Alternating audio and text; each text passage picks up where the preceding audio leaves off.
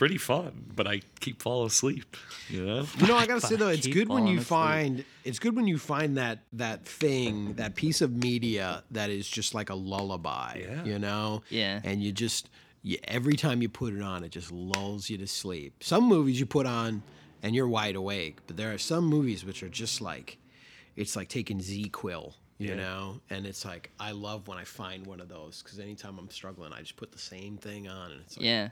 If anything, it's my curse. I feel like I fall asleep to movies I enjoy and I'm wide awake for shit that's bothering me because I get all fired up and then I like can't fall asleep. Yeah, look, Ryan, you got to like- get on my program. It's classic Hollywood, the three star film, the genre film. It's not offensive. Yeah. It's not great. You're watching a 1945 noir. You're asleep. You Oh, know? dude, like yeah. it's totally well made. Uh-huh. No problems. yeah.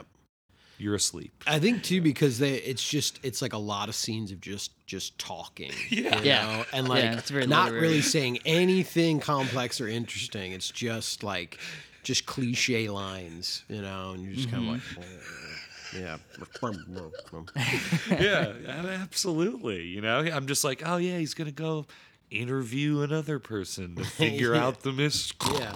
Everyone's going to talk in circles, dude. I feel like? I honestly do like fall asleep in between the breaks. I'm like, he finishes like interviewing someone, and then I'm just like, as he's traveling, I'm, I'm nodding. an establishing shot. Just a guy yeah, all it takes is one good establishing shot to put me out. You know, I get it, man. The policeman isn't there to create disorder. The policeman is there to preserve disorder. Gentlemen, get the thing straight once and for all. We clear the streets along his route, deploy our men, and create an impassable barrier. A gauntlet, if you will. He won't have a chance. I challenge you to a duel. Tell you the truth, this guy's starting to get on my nerves. You want to crown them? Then crown their ass. But they are who we thought they were. And we let them on the hot. It's hot out there. Let's we all walk out there. Very, very, very hot. Open fire! hello everyone, and welcome to the Gauntlet.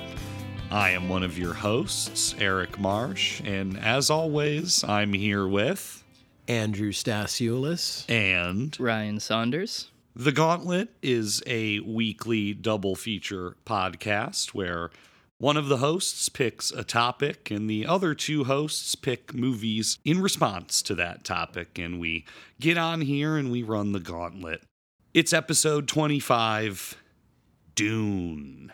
And I asked the guys to bring me films with dunes in them. Big, big heaping piles of sand. And they really delivered as far as uh, that's concerned. We've got two movies this week full of sand, full of dunes, and uh, Fun in the sun. yeah, a lot of, yes, a lot of fun in the sun. That's a good way of putting it. So, we're going to start, I think, uh, with Andy. I want you to tell us about your film because it starts with the desert, whereas Ryan's film kind of takes, you know, a few minutes to get to the desert. So, I'm going to dock him a point uh, on this. And, For my, uh, my, my three minute prologue. Oh, it's like 20 minutes. Give me a break bef- until you see a dune, you know? It's okay. It takes I was clocking it. I was thinking, where are the where are the dunes? You know, where are they? Uh, and then they came, and boy, there was a lot of them, and they were beautiful. I like starting in a position of power already over Ryan. So, so I feel good about this. When you gave us the prompt, I um, I had sort of kicked out kicked around a few different movies. Uh, there's so many great movies out there featuring big heaping piles of sand, and then turned to a movie that had been in my mind for a while, a movie that I've told you both about before, and and one that I was sort of looking for an opportunity to to bring to the pod, and this, of course, was was the perfect moment for that. Uh, so I brought a very, I think, uh, weird and fun movie, a Russian film from 1969 called The White Sun of the Desert, uh, directed by Vladimir Motyl. Uh, the White Sun of the Desert first popped into my uh, radar when I had discovered that the Russian Space Agency had a tradition a tradition that before every single launch since 1973, the night before the launch, all the Russian cosmonauts sit down and watch this movie, The White Sun of the Desert. So I was like, what the hell is that? The, the cosmonauts watch this movie, and I, I read about it and was like, I gotta check this thing out. So this is a film about a Red Army soldier, Comrade Sukhov, who is wandering around in the middle of the Russian Civil War uh, in Turkmenistan. And he seems to be, like Odysseus, wandering home. He's searching for home. And actually, there is a very brief prologue that isn't in the desert uh, where we see this idyllic, green, lush Russian countryside and a beautiful woman carrying a, a pail of water and tending a garden. And then bam, we instantly cut from that to our character Sukhov laying in a big heaping pile of sand. He is so far from that lush greenery, and he's trying to get home to his wife, we discover. So, en route, to uh, return home to get back to this lush green countryside, he has to trek across hundreds of miles of, of sand dunes in uh, Turkmenistan along the, the Caspian Sea. And while en route on his way home, he discovers a man buried up to his neck uh, in the sand. And against his better judgment, he does decide to, to help this dude out. And that begins his his great delay, this this delay in his journey home, where he then gets wrapped up in a uh, a mission to protect and escort a group of women who are the the many wives of a bandit who's been fighting against the Red Army in Turkmenistan. Uh, it's it's this guy Black Abdullah, as he's known, and it's it's his harem, and he has left them behind while running away from the the Red Army cavalry. So the Red Army cavalry then take Sukhov and basically say, "Comrade Sukhov, before you go home, we need you to take care of one last mission. Uh, can you help uh, escort these women to safety?" And he again, reluctantly agrees to, but does agree because, of course, he cares about his duty and honor as a hero of the revolution. So he then gets wrapped up in this um, mission to sort of protect these women from from Abdullah, who does return, and and it's basically a western.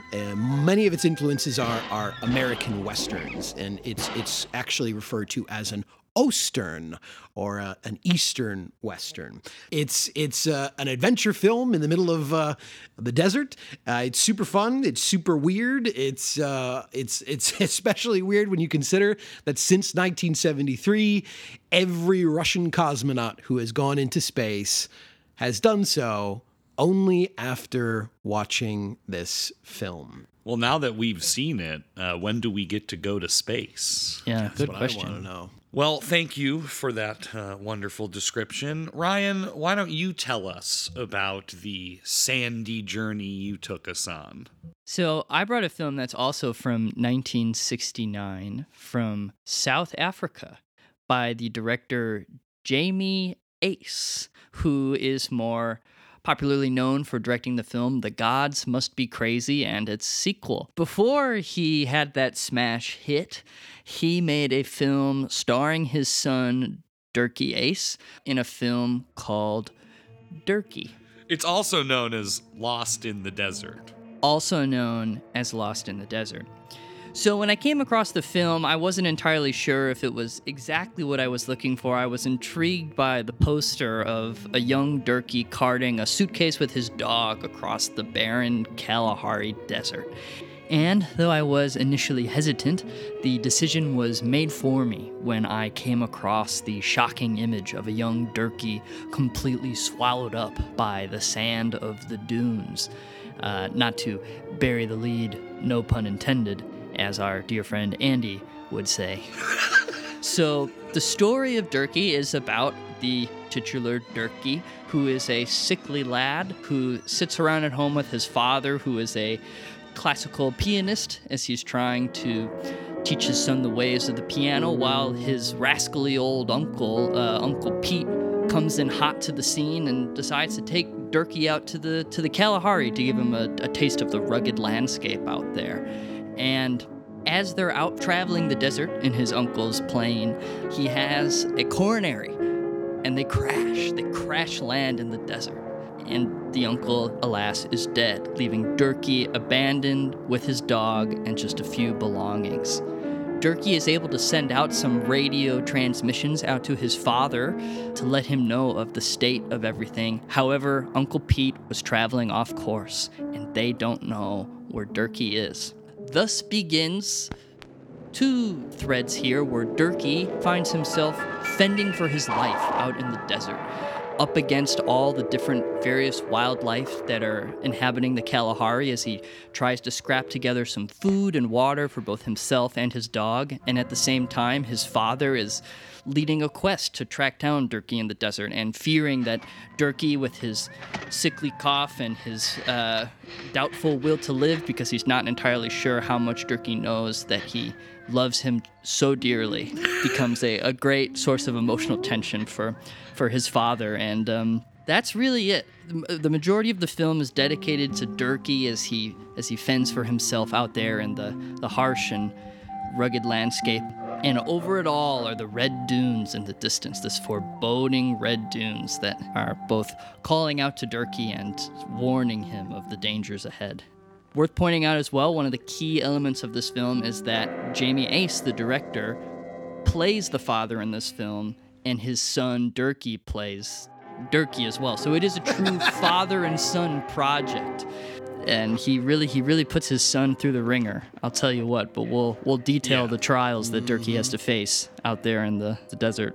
There are some disturbing psychological implications uh, about Dirkie, Oh, yeah. the film, that we will certainly get into. But I want to start, of course, by trying to connect these films or at least reflect on the topic, right? So, uh, obviously, these are both desert films, and we have two main characters wandering through the desert.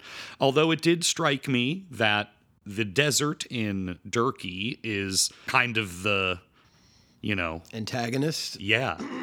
The antagonist is the desert. And that's not really the case uh, in White Sun of the Desert, where the desert is unforgiving, but it's more of the backdrop.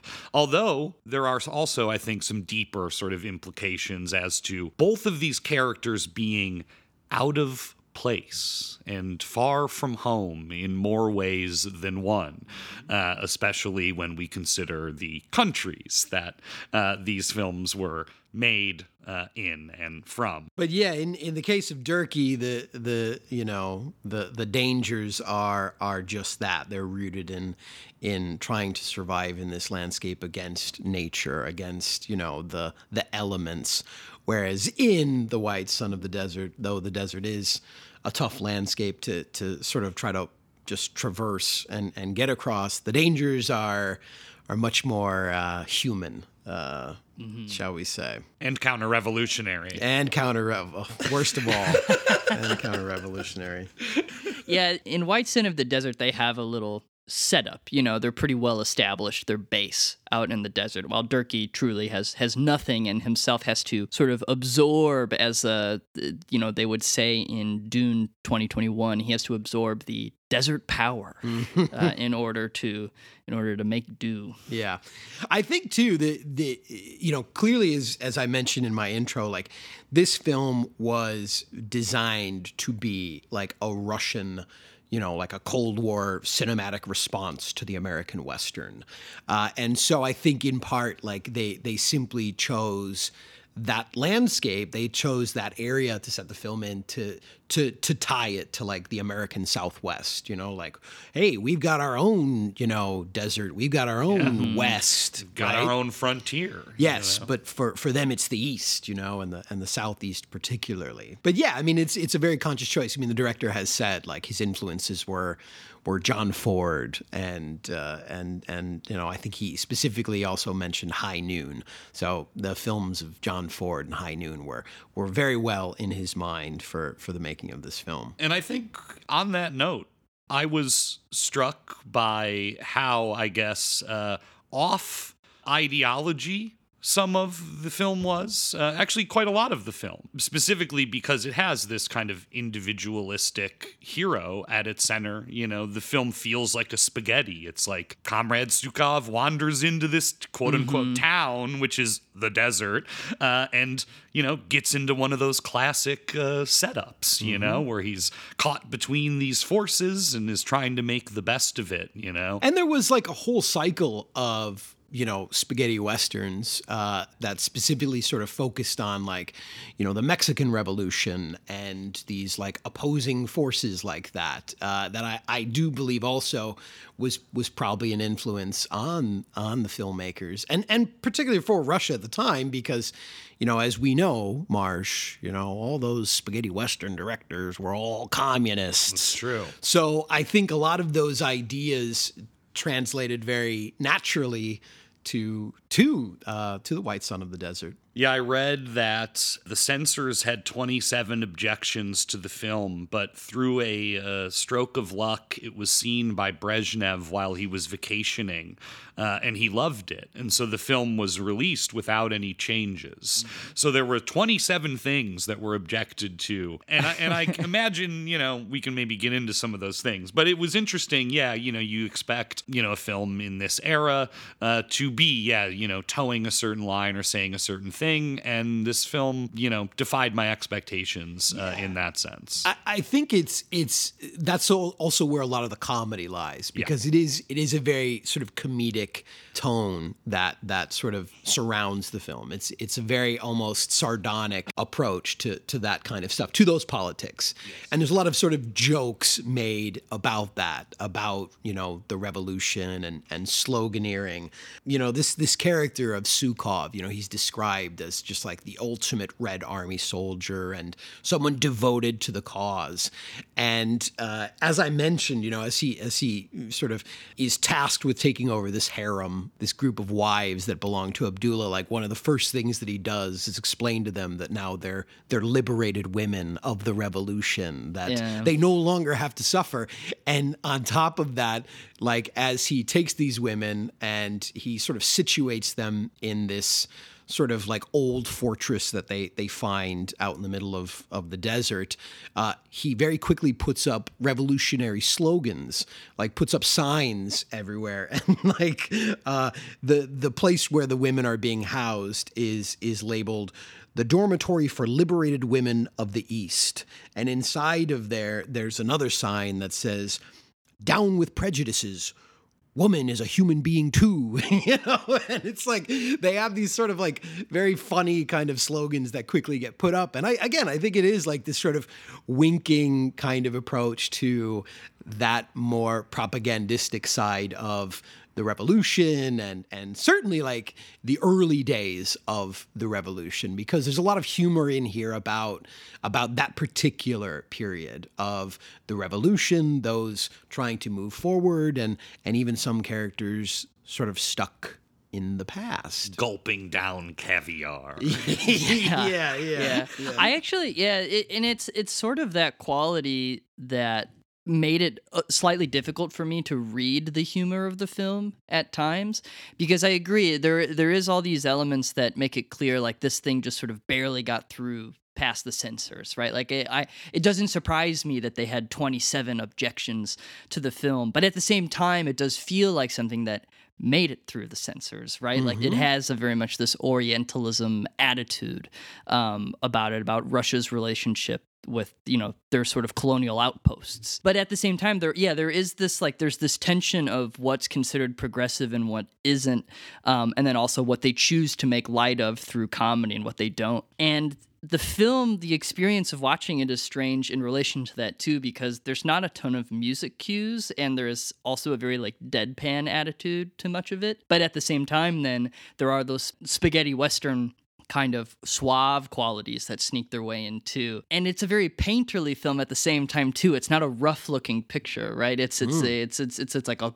gorgeous like beautifully composed piece. And I just, yeah, I, for some reason, all of those elements put together in a stew, it was an odd viewing experience. Like, I never Yeah. knew when I should be laughing. Like, I was like, what, what are, like, when are the cosmonauts having fun? That's what, yeah, there's some of that was lost on me not being a cosmonaut myself, you know? You know, it is. I I would say because I had seen this, you know, before many years ago, and I remember the first time I saw it. I, I think I ended up watching it on YouTube. Like that was the only place I could find it, and I remember thinking to myself, like, is this some sort of like butchered upload? Like, is this some like butchered version of the film? Because I remember at times feeling like this feels very choppy to me, like some of the the cutting and and stuff like that. And lo and behold, rewatching it, uh, no, I mean this was the exact same version I'd seen. So I'm assuming like this is the version that is is out there. And again, you know, talking about the censors, I think it's it's also like important to point out that even prior to that it had a sort of troubled pre-production that there were several other directors who were offered the project we were sort of talking a little bit about this off camera and i think it's just it's very interesting to point out that that that two of the directors who passed on the film you know one of them is uh, a filmmaker that yes marsh and i both know you're you're quite a fan of ryan uh, Andrei Konchalovsky. I don't know if I would say I'm like this great fan of his. I like some of his work, and I I once talked to him as he was sipping down some vodka in a Q&A pretending it was water, but uh, I wouldn't Yeah, call he's your best friend now. I wouldn't call myself like a Konchalovsky acolyte or anything. You're just a runaway train head. So it, it's he was offered the project and and uh, he apparently read the first script and said it was fucking garbage, and he was like hell no.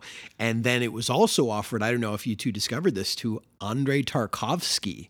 Andrei Tarkovsky was also offered this film to to direct it, and he turned it down. And I didn't discover like why, but I can Wow. I can assume why. Because it's not his film. It is- yeah, it is definitely not a Tarkovsky film, that's for sure. But then, even then, uh, apparently, like there were several rewrites, and then this was given to to Vladimir Motyl, and Vladimir Motyl, who I, you know, didn't, I've never seen any of his other films. I think this is the the biggest thing he ever made, or the one film that only is, people yeah. really know him for. Uh, but apparently, even he was like, I don't want to make this movie, but you know the Soviet state cinema and everything, they were basically like, okay, well, if you don't direct this, you're not going to direct anything else. So he was like, from what I understand, he was kind of like, I had to direct it. Otherwise, they weren't going to let me direct any other films, you know, because because Konchalovsky and, and Tarkovsky passed on it. So it was tasked with him. And then there were like multiple rewrites that were required even before they got to that point of, of like objecting to, to what was actually in the film.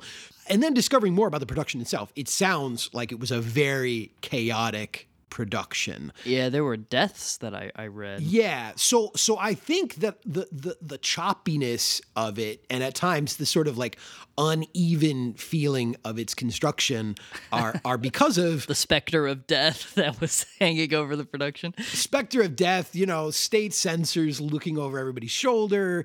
I mean, who knows what kind of cuts were probably Right. made that no one's even ever like heard about, right? But in mm-hmm. spite of that, like there is this very there's just something so charming about it. Like I I understand why this is one of the most popular films in Russian cinema history. I mean, it was a huge hit. Mm-hmm. It does seem to be reinforcing an element of Russian identity in the sense of um, like a, Russians abroad, Russians in unknown lands, and sort of like holding on to their core values and putting that stamp on the into the dune itself.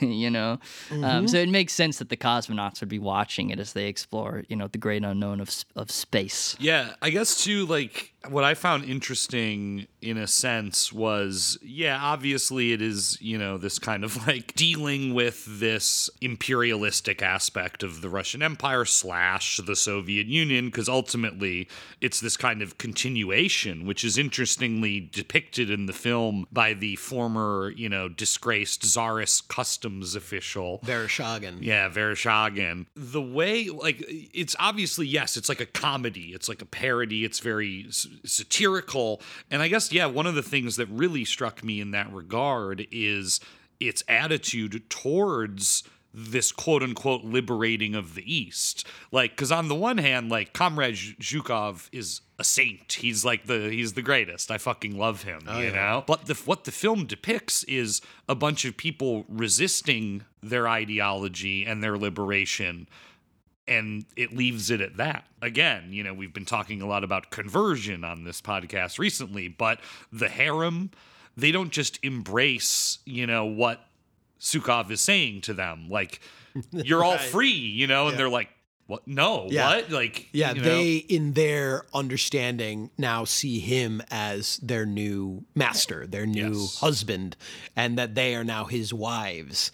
And he, of course, you know, has to sort of explain to them that he has a wife at home and in the revolution you know the women are now free and they work free and there's some really funny scenes where he is trying to explain that to him and like there's one in particular a young wife uh, Gyul is her name and he kind of takes her aside and is sort of like you're the bright one. I want to explain this to you or something like that you know and he kind of goes through it with her and then she immediately runs to other wives and says I'm his favorite wife. He's just declared me his favorite wife. And so there are these kind of like humorous uh, uh, collisions there that yes do marsh when you pointed out sort of like hide a, a much you know darker reality that's at play here which was that yes even though they did in turkmenistan like the soviets you know particularly saw themselves as a liberating force there was a lot of resistance and it led to some like pretty awful massacres in that area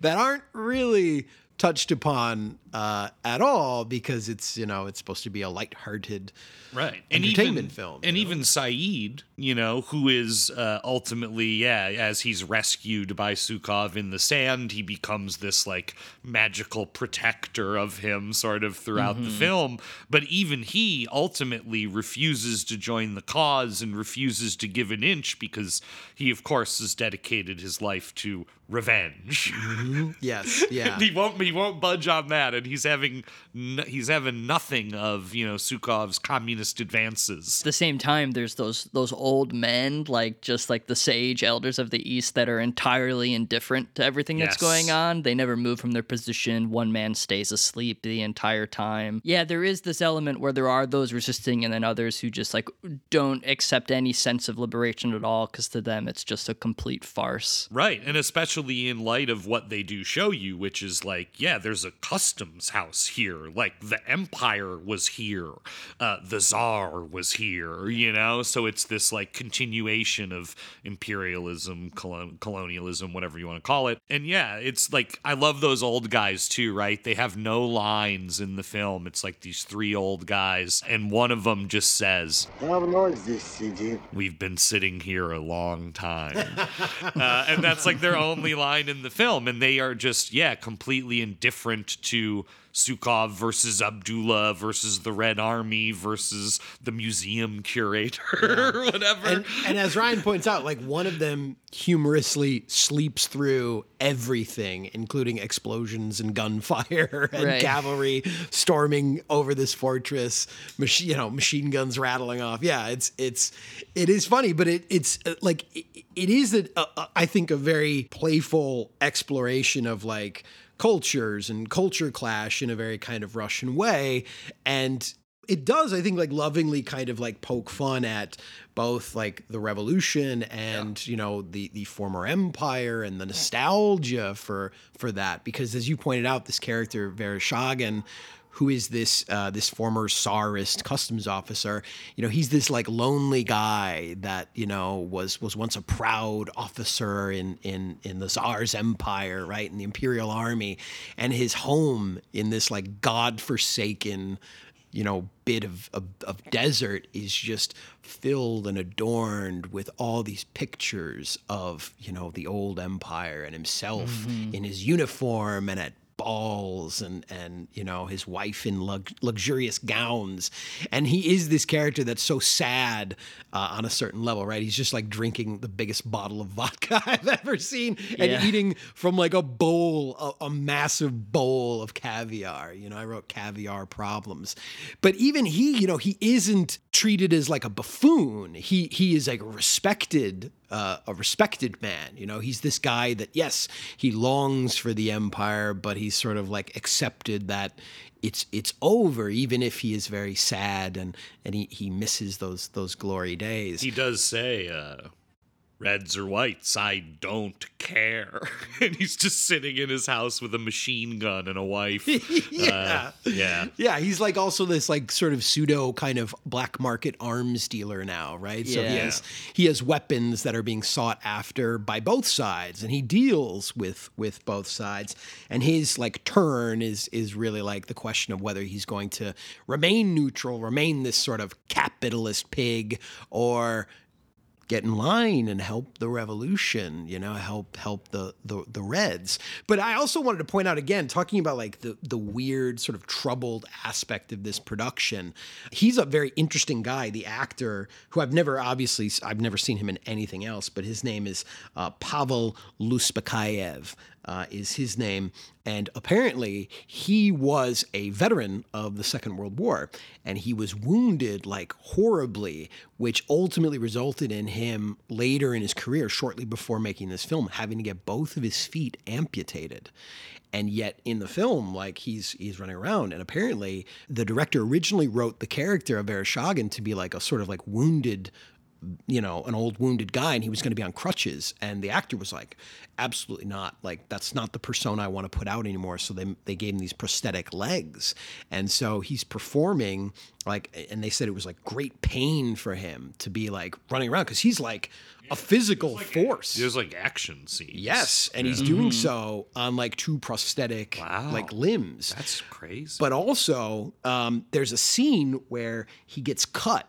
Uh, in later in the film, there's like this this violence, there's this action going on in a boat, and he gets cut by like a shard of glass. And what I discovered was that wasn't originally in the script. But apparently, the night before they were shooting this scene, he was at a bar, and and the production apparently had what was described as security issues, and there were all these like criminals in Turkmenistan who were just kind of hanging around the production, and at points trying to extort them, stealing things from the set, so much so that they had to like hire this like criminal like boss and give him a part in the movie. So one of Abdullah's like officers is played by a guy who was like this gang leader in the Turkmenistan That's underground. classic movie making right, there. right. But this actor who plays Vereshchagin, like the night before the scene, they were at a bar and apparently a huge knife fight broke out and he got cut by like try he just dove into the fight because you know he's a big burly tough guy and a veteran of World War II so he jumped into the fray and he got sliced across his face with a knife so in that scene they had to write in him getting cut in the face because it's a real cut that he got the night before in a knife fight in a Turkmenistan bar. Just like the reading about the production there was just like so many of these wild fucking stories that again to me contribute to this like really like the film feels like a chaotic kind of melee. Like Yeah, throughout. I mean, as Ryan noted, it is a beautiful, colorful, and well composed film, but it is kind of hacked hacked up in a kind of awkward way, I think. And it does have the classic pan and zoom sort of 70s style of action filmmaking, which, you know, has its uh, strengths and weaknesses, I think. But it does also, I think, have, in spite of that, a very interesting uh, construction because one of the things that to me does stand out in, in a in a way that I think like adds to uh, adds to the film is we're constantly cutting back to Russia uh, in that prologue where Sukhov is dreaming of his wife. And there are some really kind of like poetic moments where in the middle of this desert, in all this violence, in all this chaos, in all this like revolutionary fucking goofiness that's happening. Uh, he's like dreaming of his wife in these very like idyllic kind of moments, and he's composing letters to her in his head. So he's constantly writing to his dear wife. Really touches on what you were speaking before with that nostalgia, that Russian nostalgia that permeates the film. And there's through him and through those letters, there's a bit of nostalgia for a time of hopefulness for the revolution because one of his first letters that he writes to her too is that worldwide liberation is soon so i should be on my way home any day now. Mm-hmm. And then so that's like one of the first things we hear from his letters to his wife. And then yes they do follow they're all like so eloquent and beautiful but there is like both with that his dream of russia right? She is this like idyllic image of she's got like a bright red outfit on. She's got two buckets of water that she's carrying you know across on her back like in this like lush meadow green russian landscape.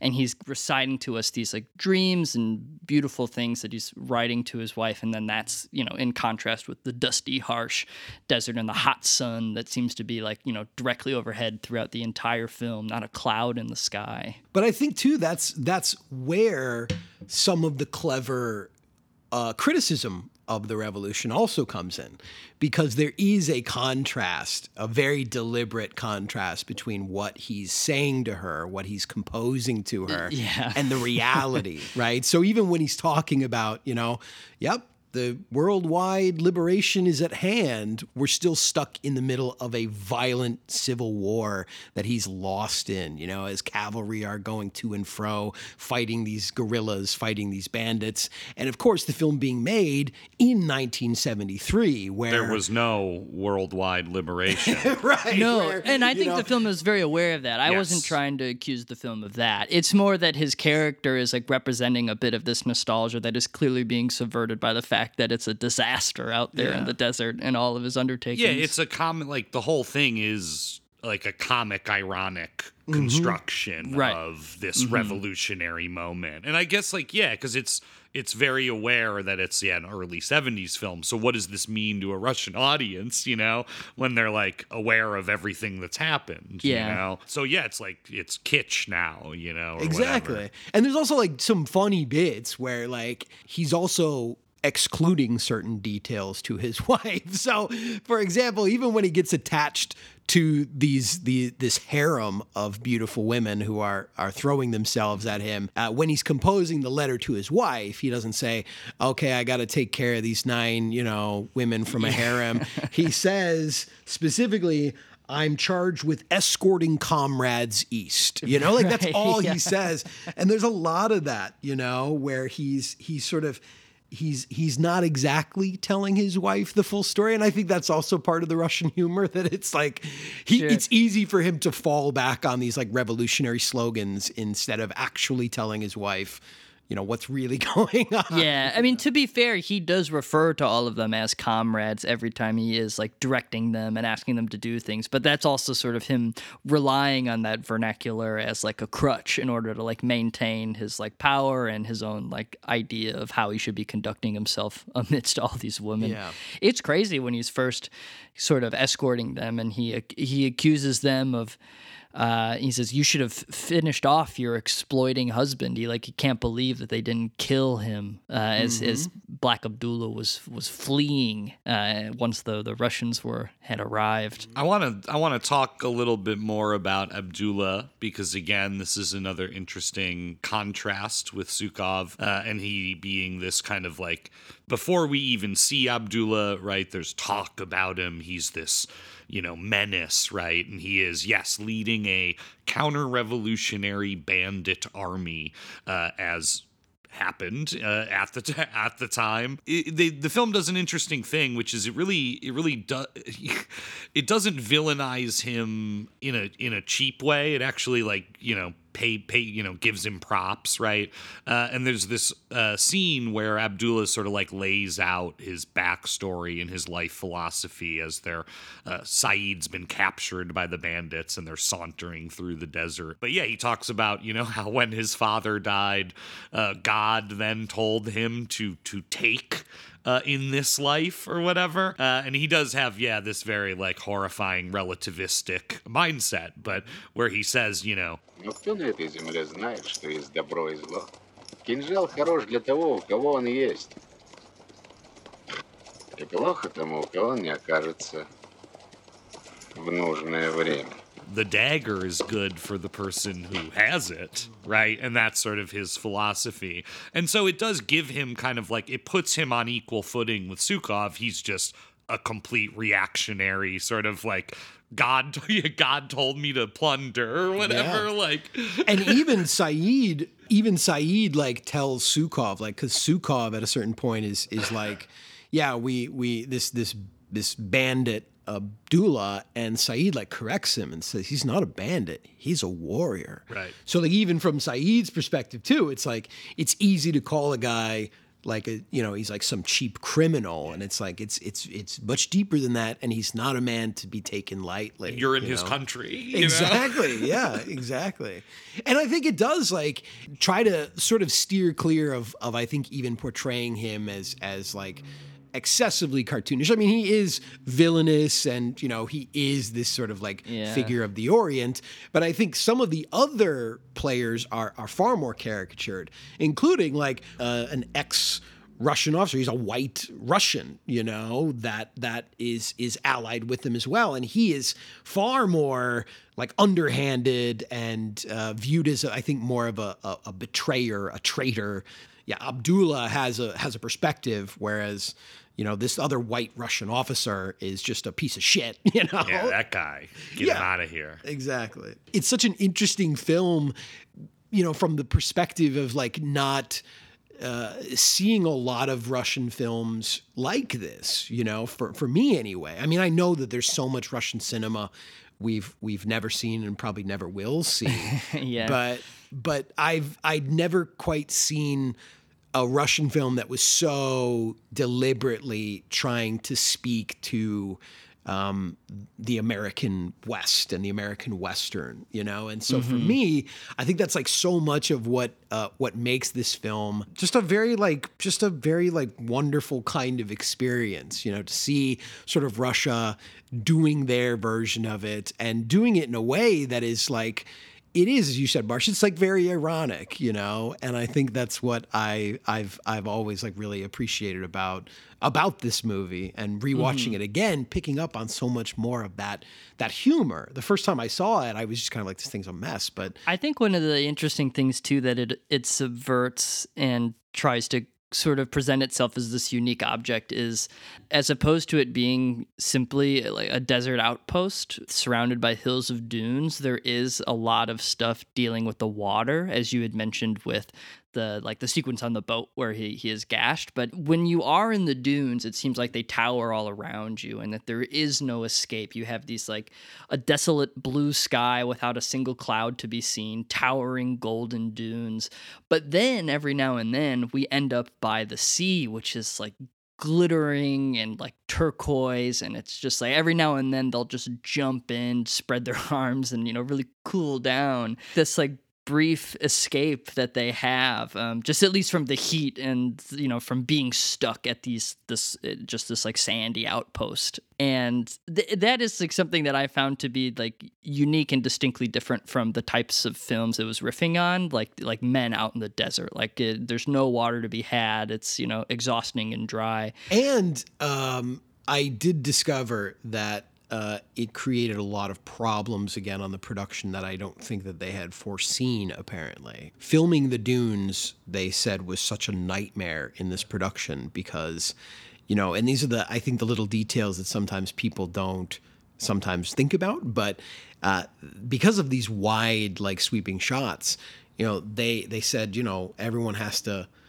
like walk in these huge circles around whatever they're shooting in extreme heat and in these awful conditions. Yeah, because you can't leave footprints and you can't be in the shot. Exactly. So like you have right. to walk how far just to do another setup. I mean, Exactly. it's horrible. Yeah. it's terrible. I mean, this is again going to the prompt. I think you know something that maybe people don't necessarily appreciate, who don't really think about you know what it takes to capture these beautiful shots of pristine dunes, but it's like a lot of suffering on the set to like do those. You can't just go and rake sand dunes between takes very easily. So apparently there were a lot of people passing out uh, on the crew because they didn't quite account for for how they were going to get those beautiful shots, Ryan. God, yeah, I can't even imagine. And I'm sure a lot of them were jumping in the jumping in the ocean yeah, for sure. Yeah, takes to ta- cool taking down. a dip to escape the, the hell of the production.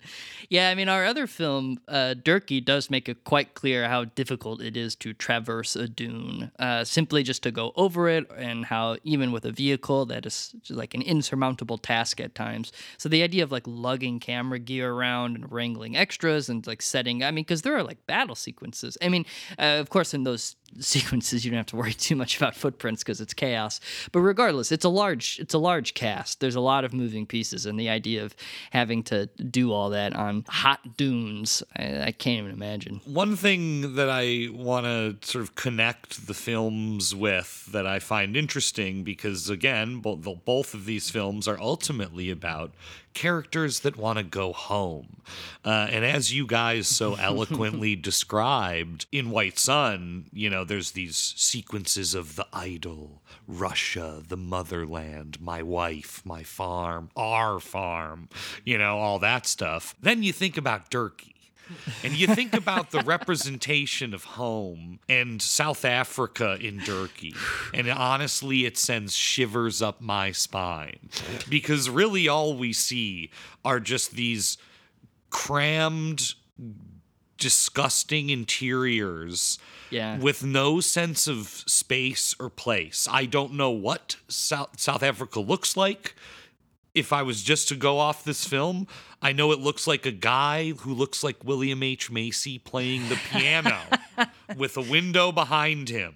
And that's about all you see of, of South Africa. it truly is you The- get, at least the urban or whatever. Like you Right. obviously see the Kalahari Desert most of the movie, but it is cutting back and forth between the two. And I was thinking how funny it is. This like the great pains, obviously, you know, that White Sun went to to show this what he's dreaming of, what he's going home to, versus yeah, the flat kind of intercutting of Dirkie to uh, just these just like the the bureaucratic offices or just this like you know kind of like chill apartment with a piano and lots of books on the wall i mean even when dirkie's up in the air with his uncle as they're like above south africa his uncle makes an offhand remark See the foul air you people live in?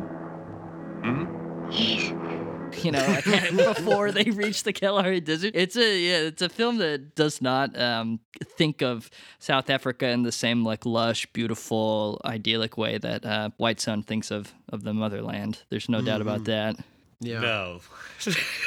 yeah, it's not it's not just a, a milk, honey, and a hammer and sickle, and your buxom wife carrying pails of water. You know, And then there is a weird moment in White Sun that kind of riffs on that in the sense of like how can he bring what he's discovered in this outpost home to the motherland and he has like this daydream this vision of sort of adopting the harem into the like countryside of Russia and they are all now outside of their their desert wear they are now in you know the- traditional Russian. exactly yeah. they all look like Russian farmers and peasants But it's a good point, you know, Marsh, about the idea of like it, you know, in a, in a way, like this character being sort of like Odysseus, you know, and and just the the long journey home and and that journey through this sort of empty, forbidding landscape. And it did lead me to reflect more on like the idea of like why the fuck are cosmonauts always watching this movie? And I did think, well, you know,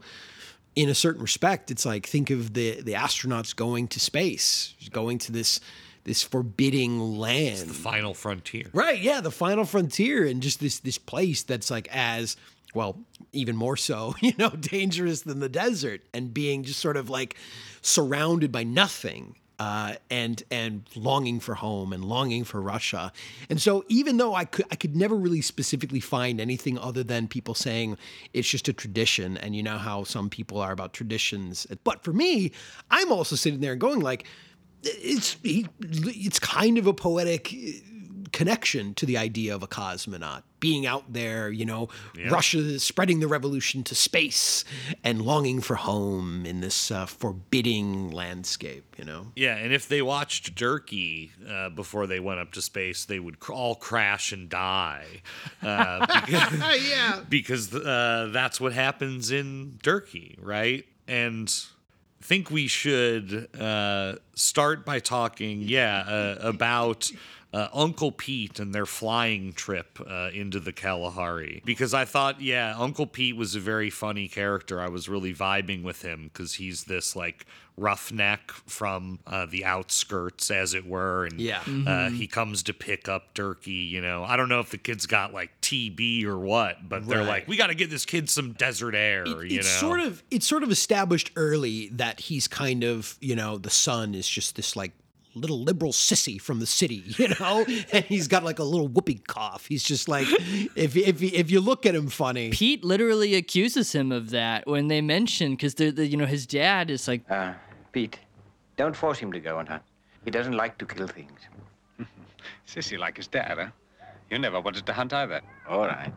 yeah Uh, the town and the yeah, city the pianist. then you Dirkie's just in the background like it's a nasty cough. He yeah he's a sickly Yeah. lad and he, he is given that little alarm clock because he's got like drugs that he needs to take at regular intervals. So he has like an alarm clock set for whenever he's got to pop his pills. yeah every four hours apparently so Yeah. he's very sick Yeah, so it, it like just thinking about Uncle Pete really established the attitude towards I guess nature and to like the de- how the desert would be portrayed because there's a moment so they're taking this little plane ride and they they stop you know and land and get some gas uh, Yeah. and that's when Pete just like throws gasoline on the ground and Yeah. like ma- whips up some coffee and then he just whips around with his rifle and starts just like killing animals at will, like an old like bison hunter. Yeah. Uh, and I'm like, holy shit! All right, so like I get, I already get what this movie is, right? It's like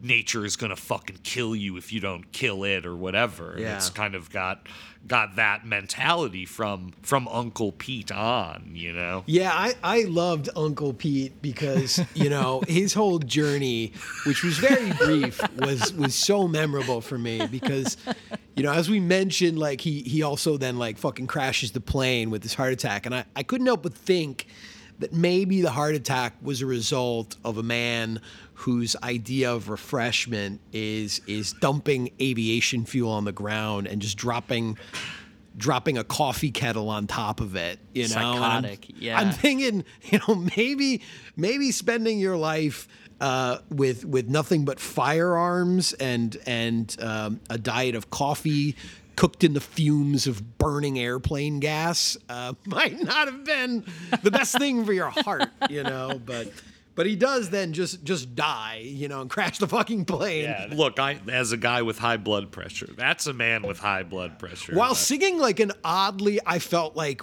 eh, eh, like i again i don't really know much about like south african culture especially not at this time but like he's also on in the plane right before he crashes he starts singing this weird song that seemed to me like an odd kind of like patriotic perhaps like apartheid anthem or Yeah. something Right, and then yeah. he just has a heart attack and crashes the plane it's like Uncle Pete, man, he, he fucking lived hard and fast. Know you the land where the spring va va va, land with its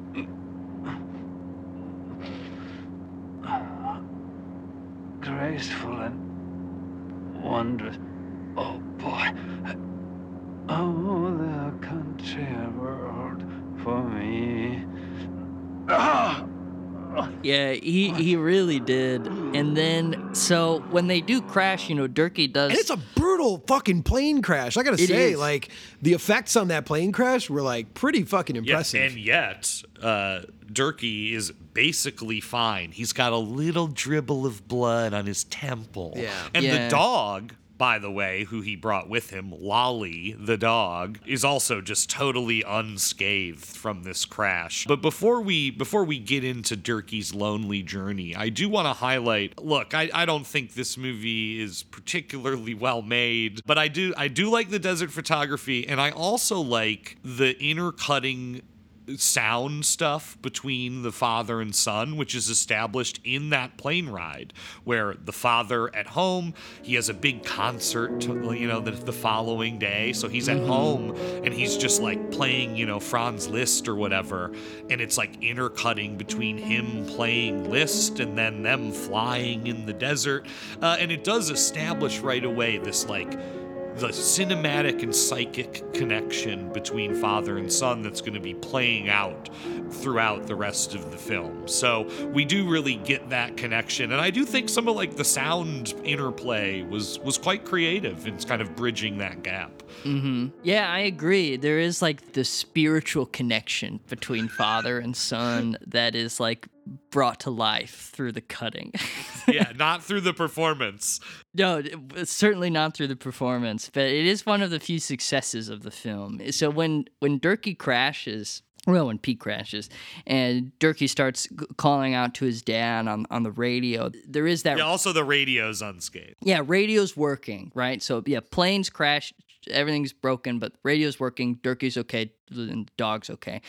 And so initially, there's this like rapid cutting between the two of them as they're talking, and they they don't realize, you know, oh, Dirkie that hasn't. shit's crazy. Sorry. Yeah, Dirkie like it doesn't take his thumb off of the uh, the walkie-talkie, so he's just like screaming with excitement at hearing his father's voice after this traumatic event, and the father at the same time is also just like overwhelmed to hear that you know Dirkie is all right. There's this insane like pair of close-ups on both of their eyes uh, that are just like soaked with glycerin tears um, and it's just like it, they cut so fast that it almost feels like they're on top of each other and it's just like wet eyes of Dirkie and his father as they're like jubilantly announcing that that he survived essentially Yes, I can hear you. Daddy, Boy, I'm so happy. Oh, you We coming to called take and us? called You on must the radio, come nothing back us happened. home. They called me on the Dad, phone, so I Dad, dashed to the Dad, house and I Dad, flew over. I was in a They told rush me and that. put I you on called the and I radio. called and Such we a waited noise. and we I waited. could And then hear I it. heard Then your I voice heard and I you. nearly fell you off my coming to chair. take Boy, us? we're coming to take get us you right away, home. Then I heard you. Where are you? He can't hear you. He's still pressing the button. but then eventually you know the the supervisor there like warmly tells the father like oh don't you know don't worry he'll he'll have to learn it for himself to take his thumb off and and eventually he does and you know they give him instructions they tell him how to use the walkie talkie but then as they initially start to send out a team to search for him you know they're like okay we got to keep him occupied like does you know does he know his, his timetables and they're like yeah yeah he could he could start doing that so Dirkie starts reciting his multiplication tables And that's where the movie lost. No, I'm just kidding. Yeah, well, it does prove to be a fool's errand on their end uh, because once he's doing, you know, like uh six times 12 that's when they realize like oh damn uh like he's really running the batteries uh, out of that out of that walkie talkie there's sort of like two presences in that room the, with the radio like the, the command center for like rescuing Dirkie.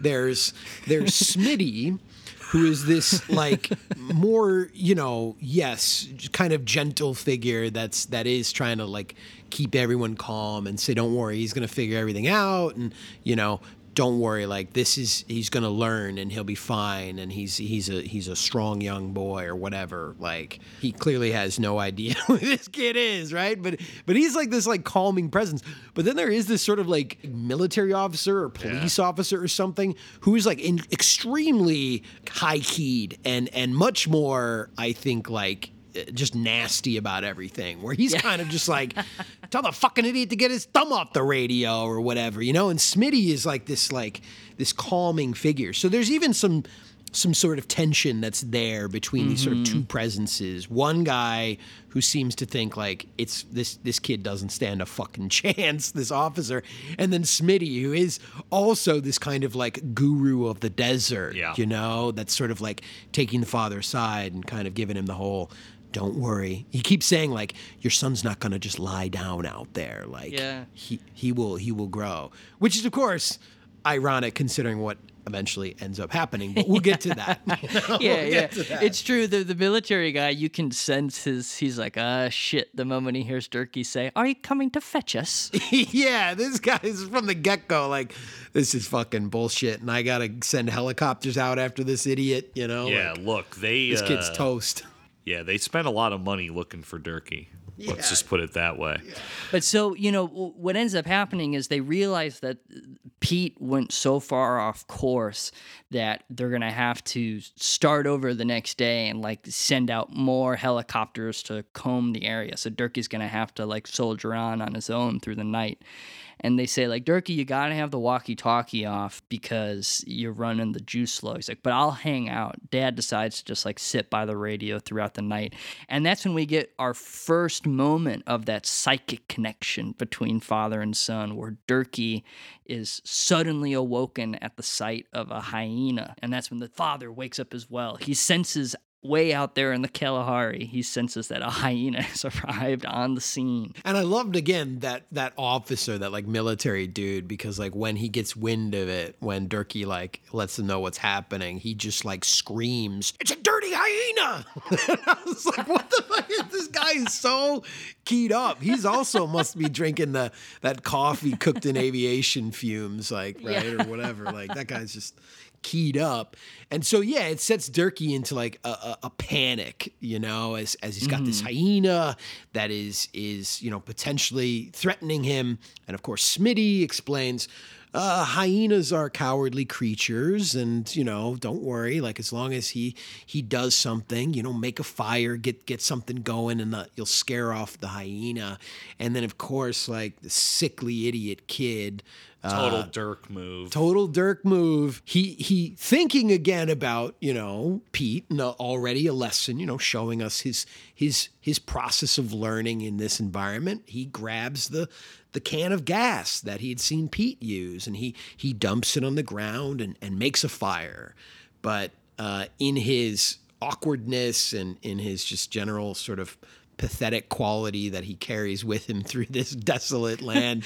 uh, he, he ends up dropping the can of gas on the fire and blowing the shit out of the plane, just blowing Yeah. everything up. You fucked up.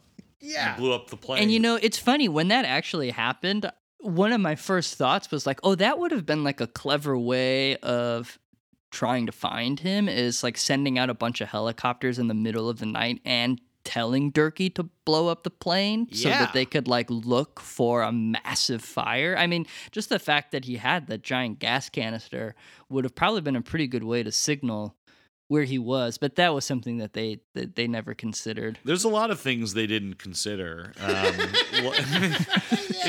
like literally and philosophically, because there is a great moment too where uh, I think it's the you know the military guy. He's like, you know, in the red desert, no one can live, and I'm thinking like.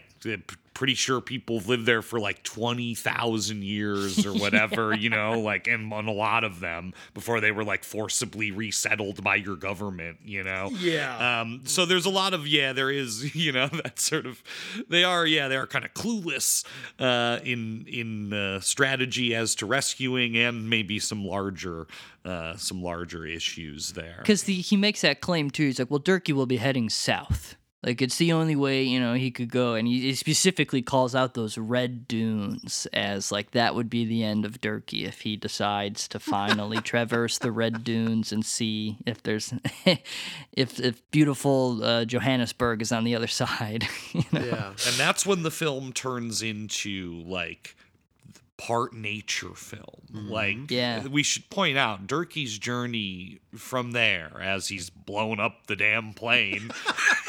he's all he's got. He has like a suitcase, you know. Uh, he's got some clothes. Yeah. Uh, he's got a dog.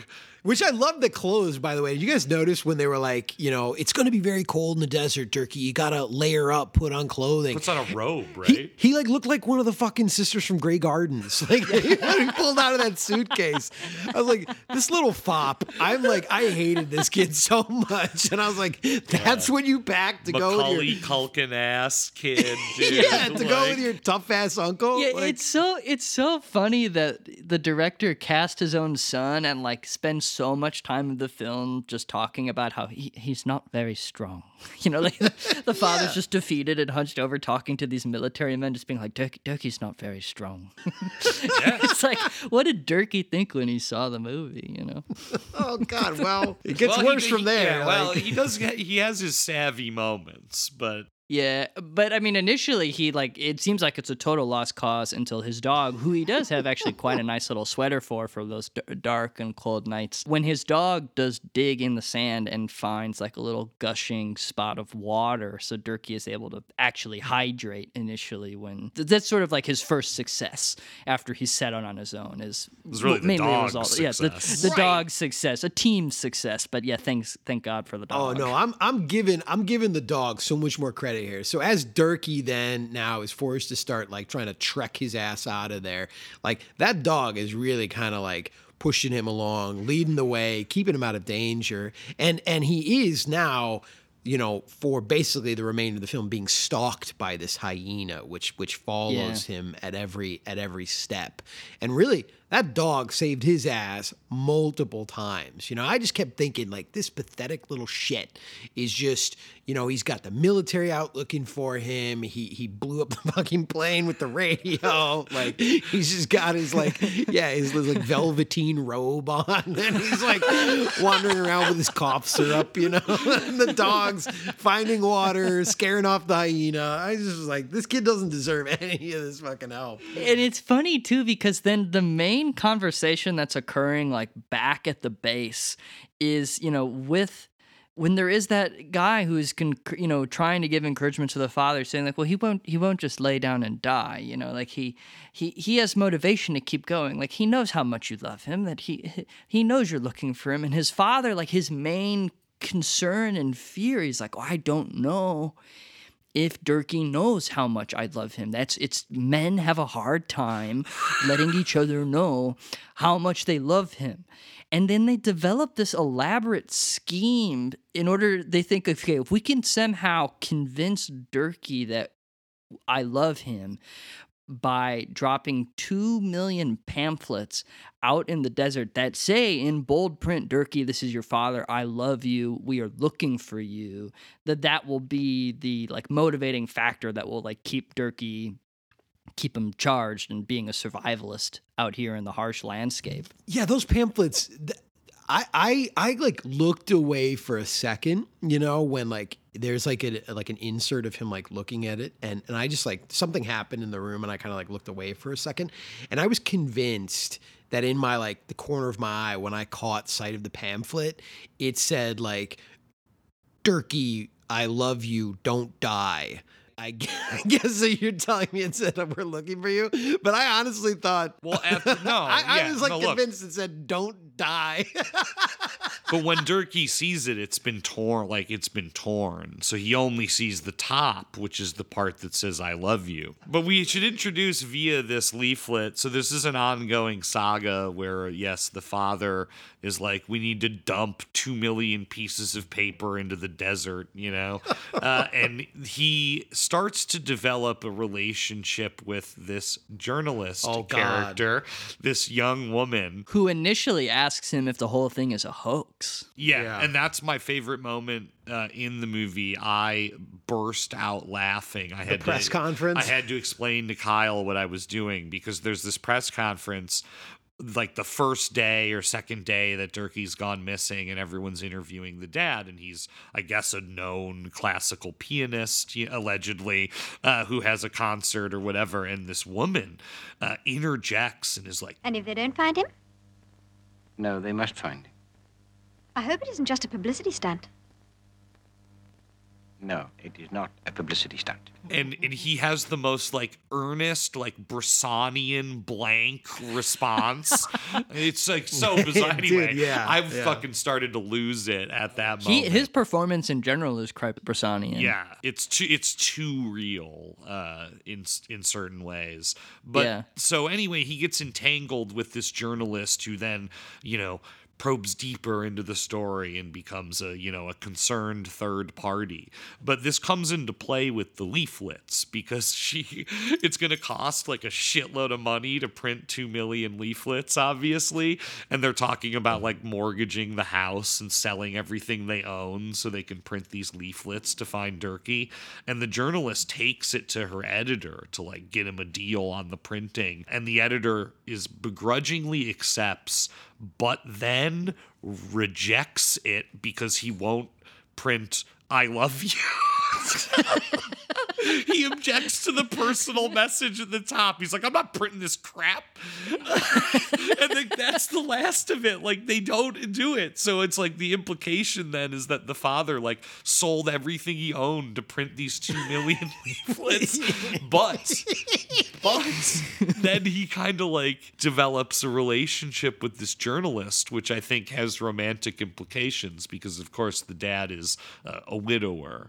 Uh, So Mhm. he's he, ladies this man whose son is lost is on the open market. And that becomes yeah part of the the end of the film. But we should talk about Dirkie's journey because I really do Right. think look I'll, I, I got to give props to this film for absolutely delivering the red desert I mean it Yeah. is and it's gorgeous like it, it is well composed and framed and for all the film's other deficiencies that documentary aspect the ethnographic nature aspect of this film like is good it looks awesome like Yeah, I agree. the, There's desert yeah, there's looks really good Yeah, there are some incredible shots when he's like scavenging for food. Like particularly he climbs a really wild looking tree with the huge nest on it? with a, a nest that is like three times the size of him and he's just like sticking his arm inside this nest and pulling out all these little eggs that he's then like sticking in his pocket. Throughout the film he's like finding things and putting them in his pocket. Yeah they're like all like tiny little eggs that he cooks um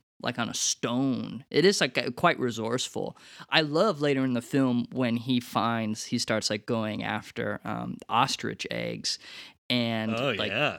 that part's incredible because he like they're I mean they're just so huge and they especially look so huge in the tiny hands of young little Dirkie and he breaks the egg on the rock and then the the egg starts like it's just there's so much yolk and there's so much egg and it's just it starts like flowing down this rock um, and then he uses the shell as a bowl to then like scoop the egg back into it and like catch it like this little egg waterfall at the end uh, of the rock uh, and he, he's just like we're having scrambled eggs tonight. Won't that be tasty and then he cooks it.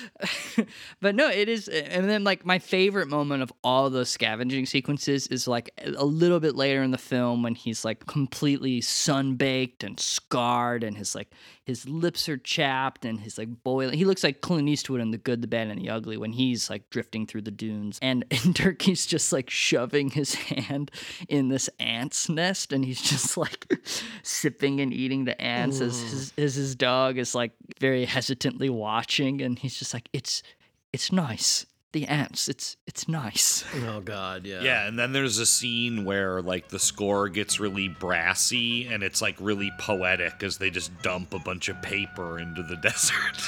It's I really can't crazy, get- yeah. I can't get over how much it was just like a celebration of yeah, dropping how many uh, you know, tons of paper just into nature. It's like two million sheets. Yeah, it's just like this mass littering event. It's so psychotic. and then they even show like they show animals like eating the paper and it like not being good. Like how many fucking plants and animals did they mess up? Like just again, the resources that are like wasted in trying to and like the harm Yeah. done just to track down little Dirkie. And honestly, like I, I, as the film went on, like that military officer to me became the most sympathetic character because he, as he just gets increasingly exasperated by like this whole like situation, and yes, the fact that now they're asking for like we need 25 more helicopters, you know, and he's kind of like, are you fucking kidding me? Like this kid's dead, like, like. And if not, he should be dead. Yeah, because two weeks have gone by at that point. Yeah. And like honestly, you know, when you when you talk about this whole weird thing that was at the the, the sort of core of the film about like, you know this this question of like do you know how much daddy loves you and and also in a weird way like can you prove that you love me can you prove that you love daddy uh because then like like i mean this kid just gets tortured Yeah. you know tortured to prove his love for his father because if the whole thing is like he'll survive if he loves me hard enough. Like it's this weird thing where like the, the pain that this kid continues to go through, like, and it it it gets increasingly worse uh, as the film went on. Like I really did start to go like, this is like fucking child abuse. Like It's to- insane. yeah, like he gets, uh, you know, later in the film, like he gets uh like snake venom. Yeah. The snake comes up and like spits venom in his eye, and now he's got this like horribly swollen eye where he can barely see. And now he's like walking in a circle with this dog, and he's like saying when he's walking in that circle, isn't he saying something like, I love my daddy. I love daddy. Like, isn't he saying like my Yeah. daddy loves me? Like, and he's just wandering in a circle. He will find me. My father loves me. He will find me. My father And this is shortly after the dog had been like almost gored by the hyena, and he himself, the dog itself, is like bleeding. So he's like, yeah, his eyes are completely swollen and caked over, and he's carrying his bloody dog, talking about how much he loves his daddy. Yeah, and I mean that's I and then mean, gets well, bit by a scorpion. Yep, and immediately collapses. Yeah, I mean it is a nonstop yeah series of indignities for Dirk, and eh, you know at one point too, like because of course he you know he does fight back in various situations, and I think that's the other like element of like become a man, you know, that become a man now, and I and I underlined, you know, he's becoming a man through violence, right? Because he's just Oh, yeah. forced, he's just plopped in like the harshest place in the universe, and This is like like classic Walt Disney's version of The Hills Have Eyes. You know, if you think about it, it's like it's like the Incredible Journey meets The Hills Have Eyes. Like that's what I was thinking. Yeah. it's the same idea Yeah. where it's like, you know, the, the the the liberal idiot, you know, out in the harsh world and has no idea all the dangers that are out there, and the only way you can survive them, yes, is by toughening up and shooting and fighting and killing and and and you know, proving how much you love your daddy. Like, I mean, that's that's what I I was like, Jesus Christ, like this is this is some twisted It's true. shit. It's true.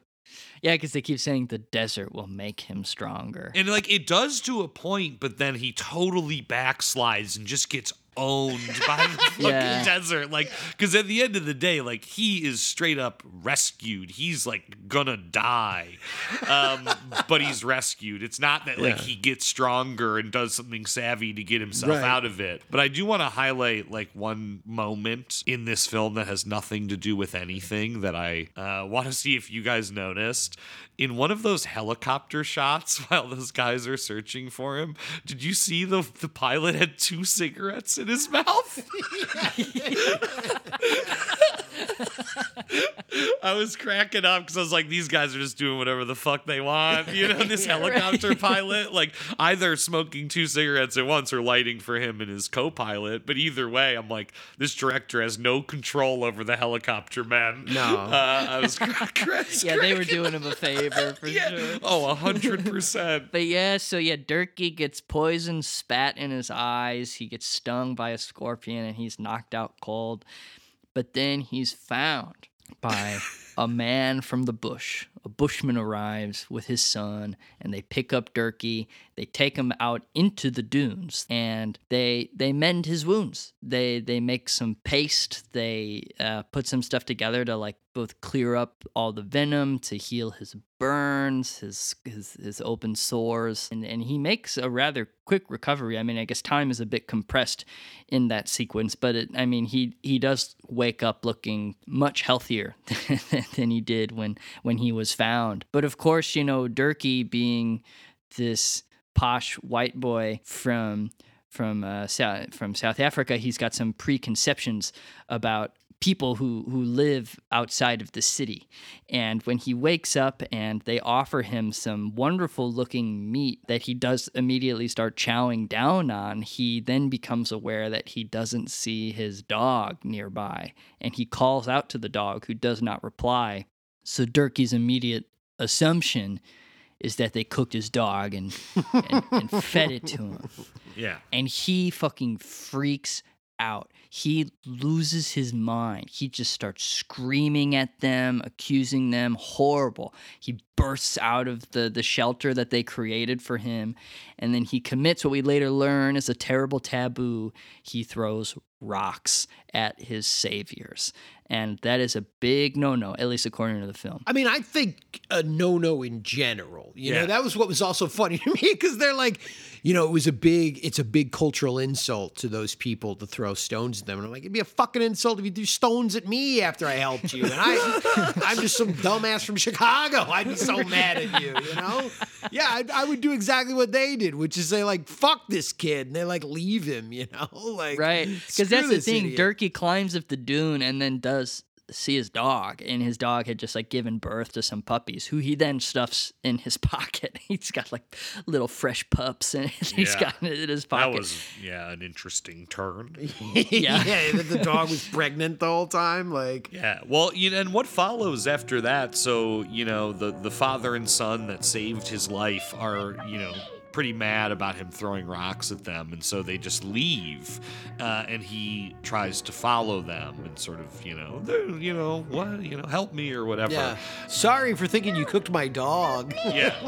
And uh, but it does then enter into I think my favorite sequence of the entire film, which is that following sequence, which uh, gets really really intense and it's got this like trancey kind of like quality to it. The film really goes like like music video, uh, like slow slow music video vibe in that moment where Yeah. like the father and son are walking and Dirkie's walking and it's like droning out like that. I was like really vibing with uh, with that sequence. Uh, That was almost psychedelic. yeah, And then, you know, after after uh, the entire film, where Smitty, of course, has been has been telling and uh, uh, the, the you know Dirkie's father and reassuring him that that his son is is a fighter and he's he's not just going to lie down out there and die. Dirkie does. Uh, lie down and and start to die. He does. He just, he just finally collapses. He's had enough. He he lies down and and gives up and is in a again very beautiful shot and sequence like slowly buried in the sand dune Yeah, swallowed up by the dune itself. That was premium like Dune content for Oh, sure. Like he rolls down the dune and then it's like the sand is just yeah. it's like liquid that starts to wash over him Yeah, and it's it's a great moment with the dog too, because the dog tries to run down to get to Dirkie, but because the sand is so treacherous, the dog falls farther down, and it is like you, you feel it all. It felt felt very real. The threat of the dune in that moment. yeah, and then the dad's just like playing piano. yeah, yeah. And then I, I I don't really remember how, but somehow they they've discovered that they know now more or less where he is. Yeah, they discover the wreck, and so then they sort of like you know work backwards from there and figure out because initially they weren't searching the red dunes because it would just be ridiculous. Um, and only then- an idiot fop from the city would wander over there. you yeah. know? And so ultimately, yeah, that's of course where he is. And so they figure it out. After they discover the wreck of the plane, the father then like heads out into the to the desert and they're driving around and they come across the the other father, the man who had rescued Dirkie and then who Dirkie tossed stones at as a cruel reaction.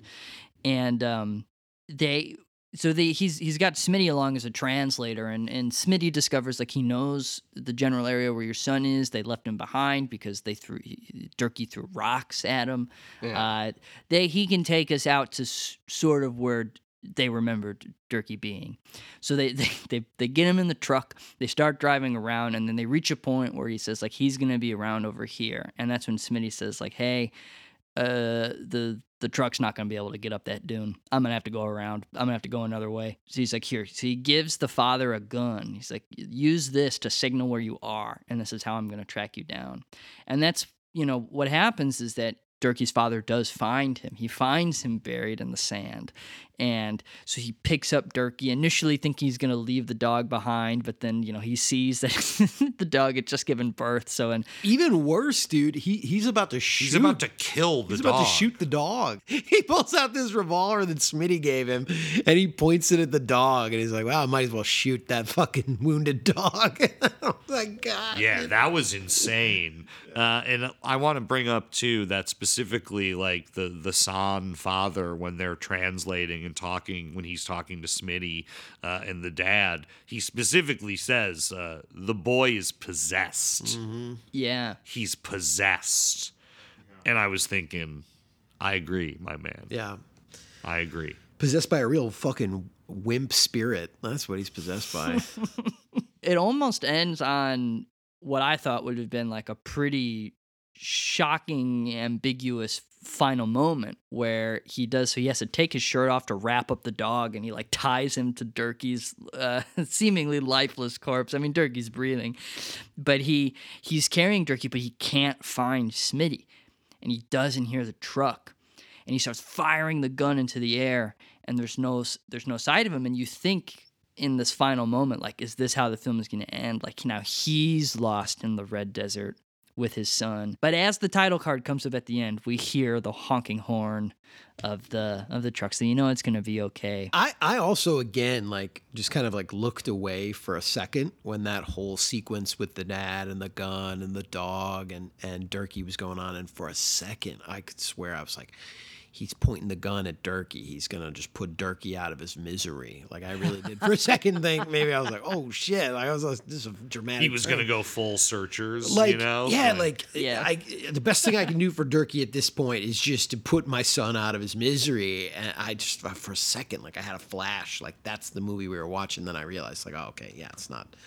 That's not the movie we're watching. No, we're Yeah. watching the incredible journey with Dirkie this time Yeah. instead of The incredible Dirkie. dogs and cats. Yes, the incredible Dirkie. Yeah, I, I'm not gonna lie. I, I hated this kid. I hated his voice, his constant shrieking. I mean, it really is like a shriek whenever he yells the dog's name or yells about the hyena or whatever. Like I was, I Yeah, was- when he goes, I- "Damn you, you beast!" yeah, so Hyena. oh my god, I actively was. I will admit, uh, rooting against Dirkie the entire time, Ryan. I so- also had a hostile attitude towards him. Oh, I did as well. And the film almost delivers on that at the end. That's what was so frustrating. I'm Yeah. like, oh, it would be so awesome if this ended and we're sort of left with the thought that now Dirkie and his father have been swallowed up by the dunes. Yeah. You know, again, if we're also like comparing the two films, you know, bringing them together, like it's it's so much more easy to root for Sukhov, uh, you know, the great hero of the Red Army, rather than the spoiled, privileged, uh, you know, product of apartheid South Africa, you know? Yeah, no doubt about that. Yeah, cool Sukhov who will like light his cigarette with the wick of a lit dynamite and then toss that off into the water. Yeah. And okay, so now I want to point out that the dad like kind of gets together with the journalist in the end, and that's the dark psychological implication too, where it's also like, yes, I got my son back, and now I can s- have this wife, and you're mm-hmm. just like, what is going on with this film, and what is it, pro- you know, what is this projection? Because like, man, those scenes really, I was like. What are we doing here in these scenes? Yeah. Like, why are they here? What's going on? Dirkie's dying. Dirkie's buried in the sand. like, the camera should be on him. And, like, the journalist is, like, coming over to the dad's house. It was, like, just totally, totally Yeah. baffling. But, I mean, I guess that is, you know, truly, uh, you know, it's a. A, a film, a work of a free man, or whatever, you know. Like, it's this guy's movie, you know. It's he's in it, his son is in it. We all saved Dirkie and got uh, got a wife out of it. you Yeah. know? Yeah, I lost my mind in the opening credits when it said introducing Dirkie in Dirkie. yeah. If that marsh, by your definition, is the product of a free man, then I I will gladly take you know some some Soviet Some state, state sponsored, you know. bureaucrat standing behind a director with a Makarov pistol in his hand. You know, I'll take Yeah, that. as long as they sing, uh, you know, your Your Honor, Lady Luck, uh, Yeah. then we're good. Truly, truly for me, I, I will go so far as to say the most twisted film I think I've watched yet for this podcast. It really, It is was a Le Film Maudit. There is no doubt about that. It is. Um, it's a cursed thing. yeah. All right, well, Marsh, uh, these were our uh, Sandy Sandy films, our our, our Dune Dune movies. so, what about you? When you think of when you think of uh, sand between your toes in the in the movies, what what comes to mind? Well, you know, certain scenes come to mind, like the Zabriskie Point orgy, uh, or even, you know, Gus Van Sant's Gerry, a film I, I like a lot, which is kind of a, a good deserty, uh, wandering film. But my my pick to click has got to be Nicholas Ray's Bitter Victory. An odd choice because it's a, you know, classic Hollywood film with a lot of interior set work, but they did actually go to Libya and shoot that film. And Bitter Victory, of course, is uh, a black and white cinemascope World War II film where Richard Burton and Kurt Jurgens sort of have it out over Ruth Roman in the military setting. And it involves one of my favorite Dune scenes ever, where uh, Richard Burton and Kurt Jurgens, while they're in the same army and on the same team, they're trying to kill each other in a sandstorm while on a clandestine mission uh, because, you know, Jurgens is cucked and Richard Burton's got his ass. And you know? uh, yeah, and they're and they're all wasted. Um, and it's it's a great film. I love it. It's a classic Nicholas Ray movie. So an odd choice, but I I had to do it to him. You know. I love that movie. I really like that. Movie. You guys delivered. You know, I I wanted to get Sandy, and uh, I'm ready to take a dip. You know, uh, yeah. and wash it all off after this episode. I'm thirsty. I'm parched.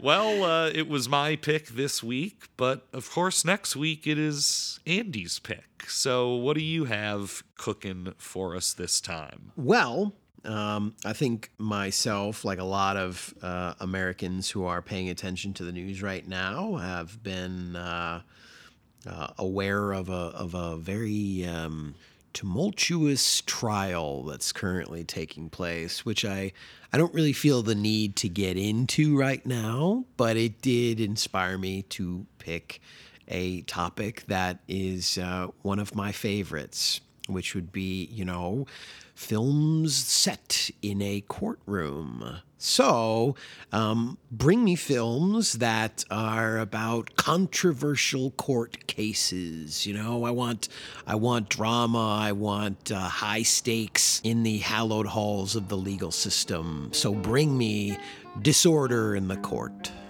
As always, you can follow us on Twitter at Gauntlet Movies or send us an email at gauntletmoviepodcast at gmail.com. Thanks, everyone. Ваше благородие, госпожа разлука, мы с тобой родня давно, вот какая штука. Письмецо в конверте, погоди, не рви. Не везет мне в смерти, повезет в любви. Письмецо в конверте, погоди, не рви. Не везет мне в смерти, повезет в любви. Ваше благородие, госпожа удача, для кого ты добрая, а кому иначе. Девять граммов сердца, постой, не зови. Не везет мне в смерти, повезет любви. Девять граммов сердца, постой, не зови. Не везет мне в смерти, повезет Now, I want you to tell me what to write, how I can find water, how to find food. Excuse me, sir. You must put there, I love you very much, and I will find you.